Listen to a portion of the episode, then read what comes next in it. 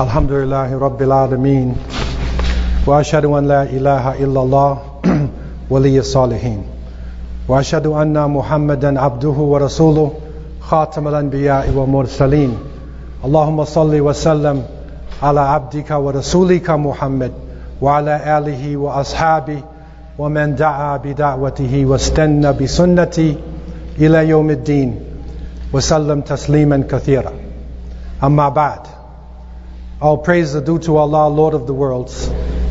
And surely Allah is the friend and protector of the righteous. And I bear witness that Allah is one and has no partners, and that Muhammad, the son of Abdullah, is his servant and his last messenger. And may Allah always and constantly send peace and blessings to Muhammad, to his family, to his companions, to all those who call to his way, and establish his sunnah to the day of judgment.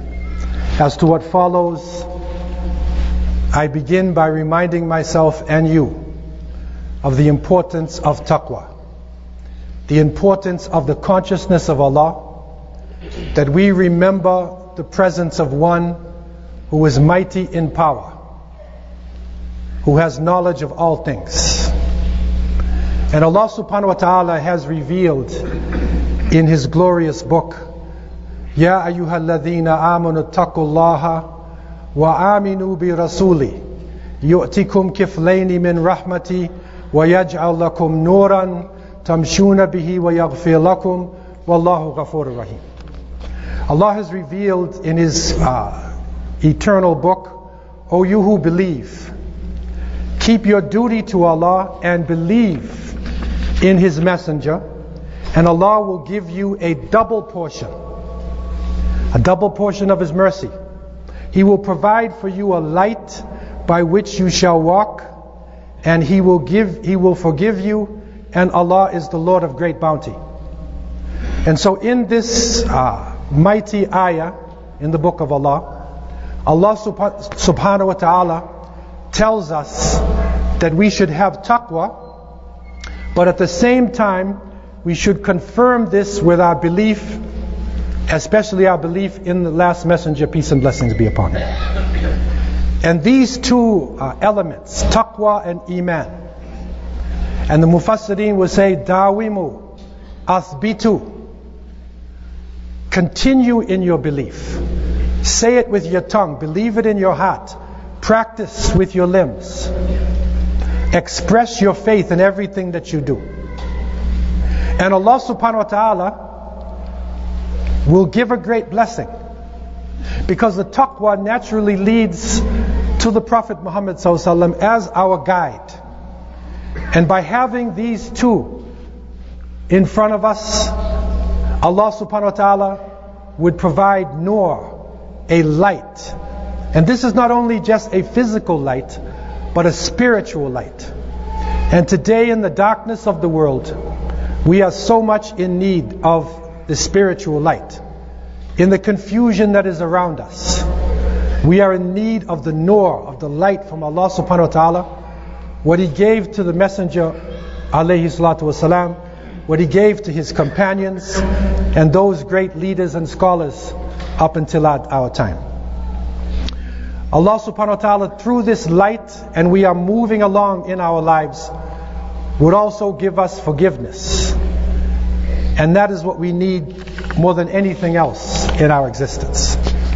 Oh, you who believe, recently I had the opportunity to travel in Guyana in South America, to cross the Berbice River on one side, to cross the Demerara, to go down into the interior um, and be with the Amerindians.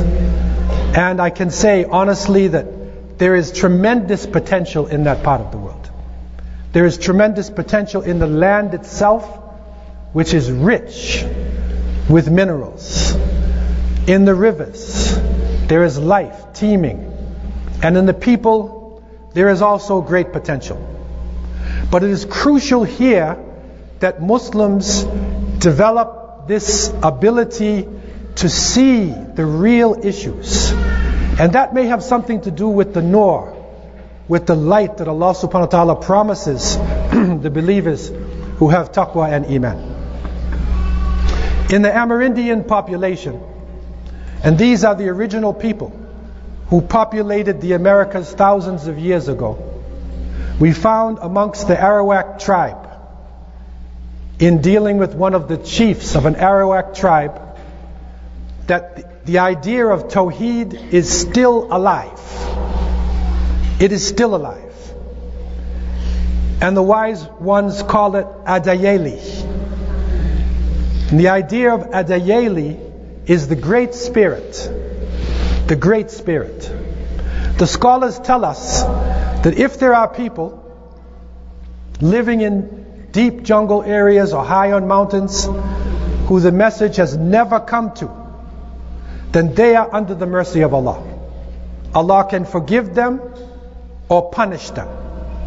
But their belief in one God, if their belief in the Great Spirit is strong, and they are trying to be good people in this life, then they are categorized as Muslims. So we need to consider this with the great opportunity now, with languages dying, traditions dying amongst the original people, missionaries coming to them. It is an opportunity for Muslims to fulfill our mission, and that is bayan. That is to take the message to all those who are not present. And Allah subhanahu wa ta'ala had told us in Surah An-Nahl in verse 36, وَلَقَدْ بَعَثْنَا فِي كُلِّ أُمَّةٍ رَسُولًا أَنْ يَعْبُدُوا اللَّهَ وَاجْتَنِبُوا الطَّاغُوتَ and verily we have sent to every nation a messenger. To every nation that they would worship Allah and stay away from false gods. In the African population, there is also great potential. But that potential of Tawheed that still exists in the understanding of the people needs to be coupled with empowerment. Empowerment of a people who are broken down in the slavery period. An interesting information came to the surface during this trip, known by the scholars but needs to be known by the general population. And that is that the African Muslims who came during the, during the Atlantic slavery period, over one third of them who came to the Americas were Muslims. Even in Guyana, where information had not come to the surface so clearly, we find in the 1763 rebellion of Kofi. And many of you may know about this great rebellion that the slaves had against the colonial, uh, their colonial rulers. That the terms and conditions of the peace treaty between Kofi's people and the government was, was written in Arabic. This is documented now. So either somebody who was with him or he himself was Muslim. We also find in the 1806 rebellion, we find a document called Watiqa. It is a document written in Arabic, circulated amongst the slaves, calling them to resistance against oppression. In 1823, in the Demerara slave, slave rebellion, they identified, clearly identified one Muslim a driver. They called him Bob, but officially he was Muhammad, which means he was a Muslim. Names recorded in the African population are now coming to the surface. That some of their names were Muhammad, Mamadou, Salat, Musa, Hannah, Sabah, Fiki, Rusane, and a number of names that can be directly connected uh, to the Muslims who came to the Americas in the early times. In the Hindu population uh, in Guyana, there is great despair. There is a spiritual vacuum. And one of the startling statistics is that the level of suicide that so many people in this sector of the population are committing suicide. One of the factors in this is drinking rum. By drinking alcohol, not having spiritual direction. It is causing people to take their own lives. So it is the job of the Muslims to fill the spiritual void of these groups of people.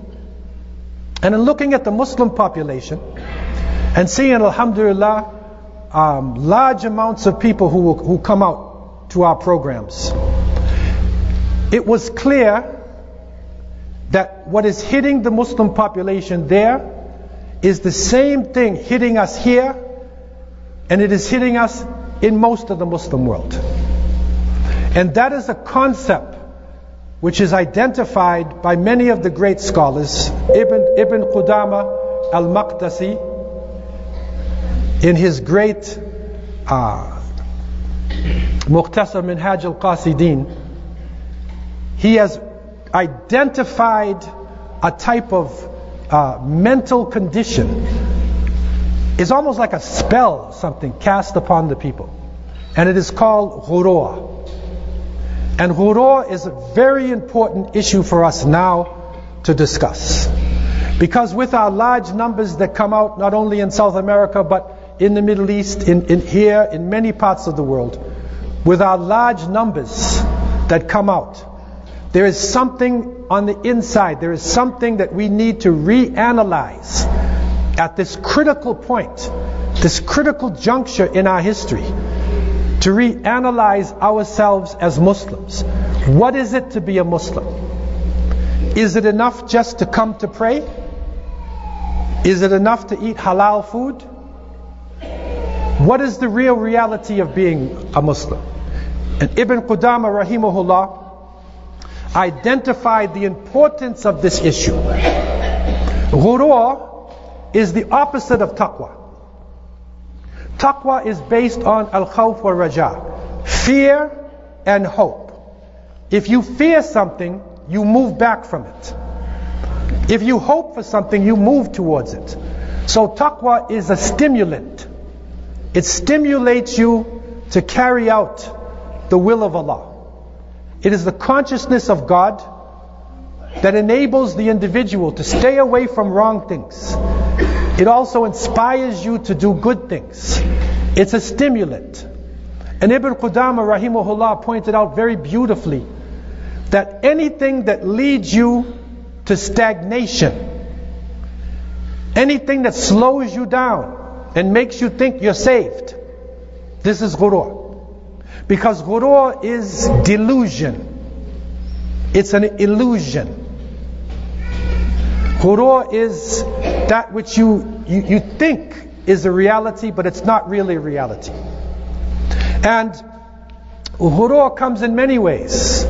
A general ghurur that comes over our populations is that people uh, believe that if Allah will forgive everything, Inna Allah Kareem, Allah Kareem, Allah will forgive everything. So we don't have to work now. We'll wait until we're elderly and then we'll fast and make Hajj and everything will be okay. This is an illusion. And this right now, I believe, is one of the greatest tricks of the evil one on our nation. Because we have everything in place. We have enough people. We have enough natural resources. We have knowledge. We have skills. Right? But, but what is it that would convert those skills into a frozen block of ice that doesn't make progress. This is ghurur. And our scholar Rahimahullah has pointed out that one form of ghurur is when people identify with their parents. So he might say, I don't have to give charity, I don't have to give sadaqah to the center. My father used to give uh, sadaqah here. My father gave 20% to build this place. Why do I have to give? My mother used to give gold bangles. You see? So if he hides in the, the work or the achievements of the parents and doesn't work himself, that's ghurur. You see it? That's what it is.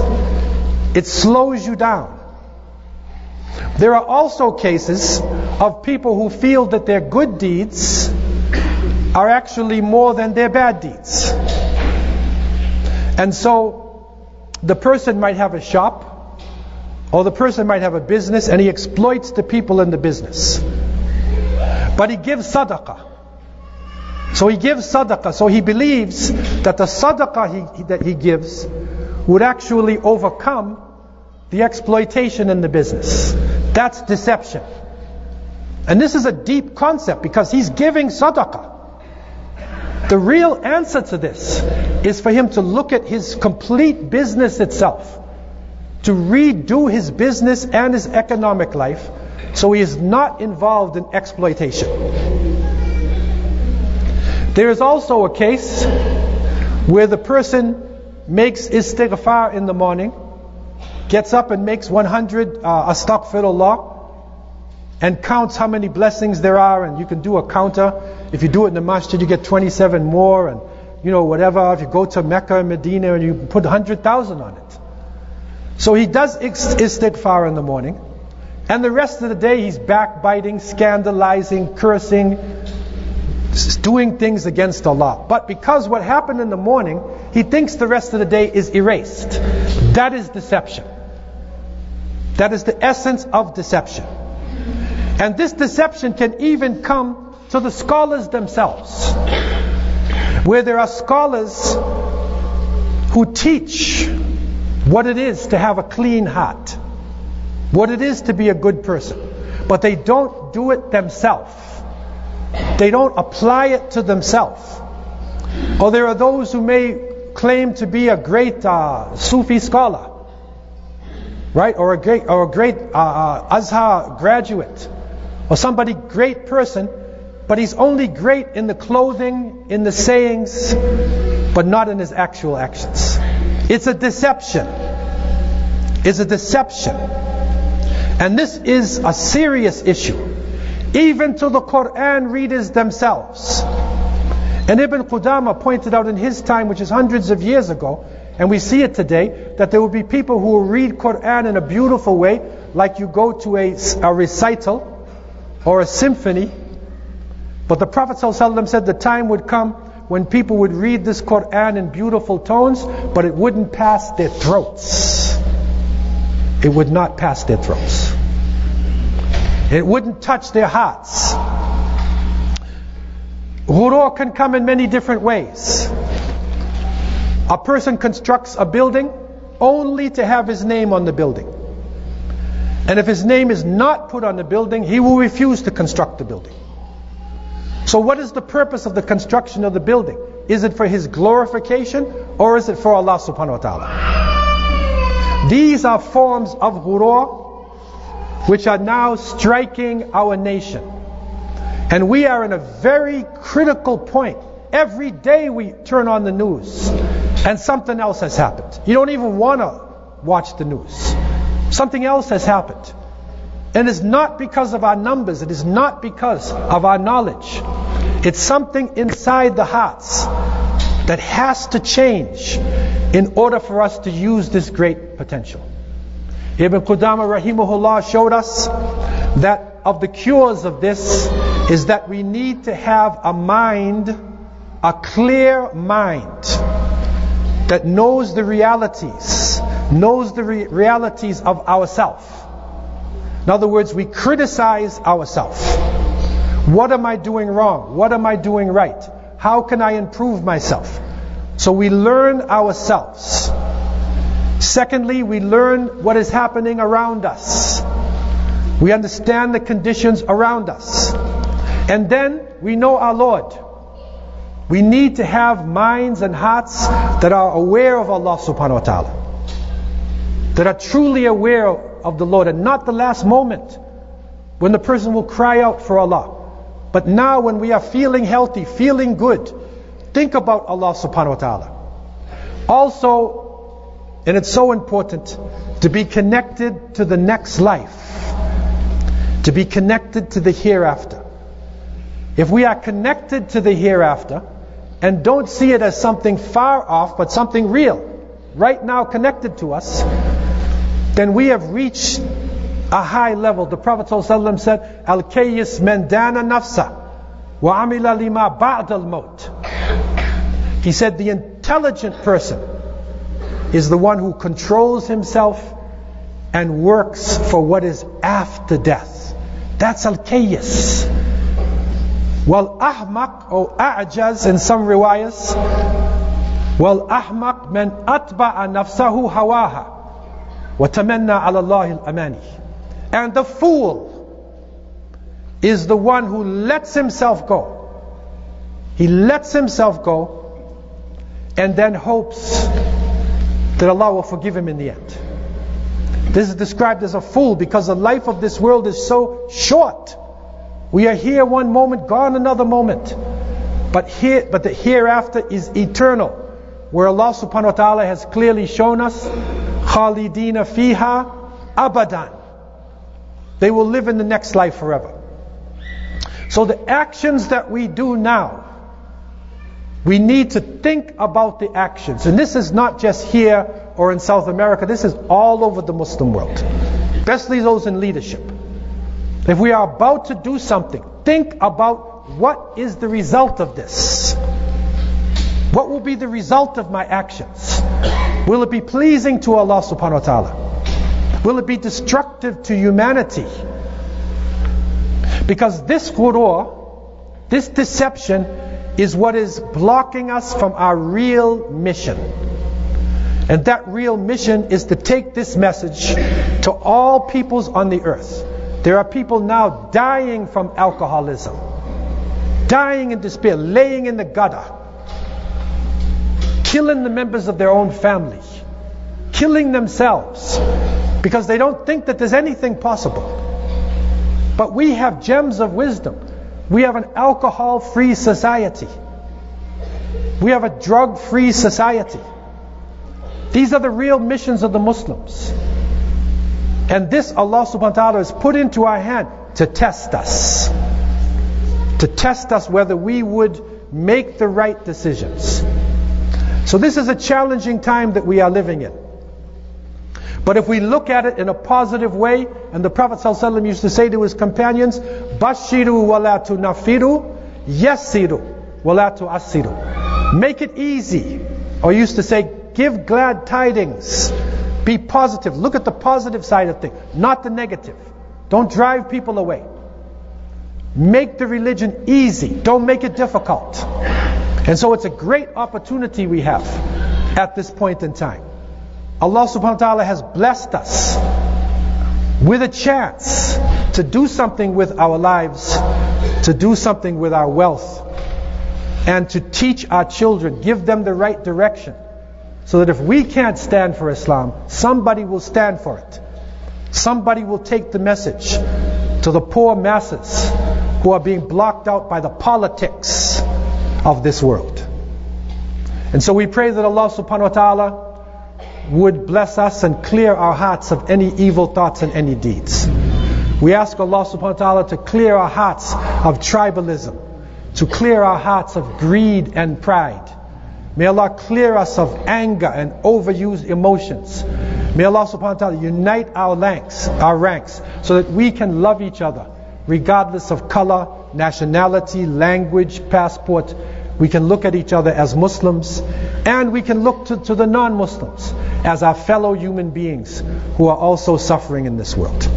I leave you with these thoughts and I ask Allah to have mercy on me and you. أقول قولي هذا وأستغفر الله لي ولكم ولسائر المسلمين من كل ذنب استغفروا إنه هو الغفور الرحيم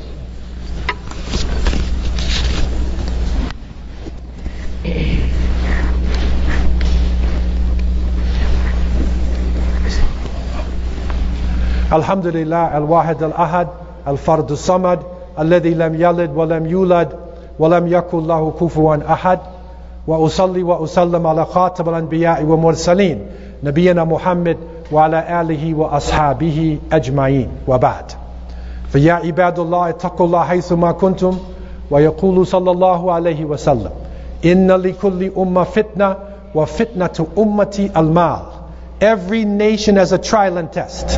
And the trial and test of this nation is wealth.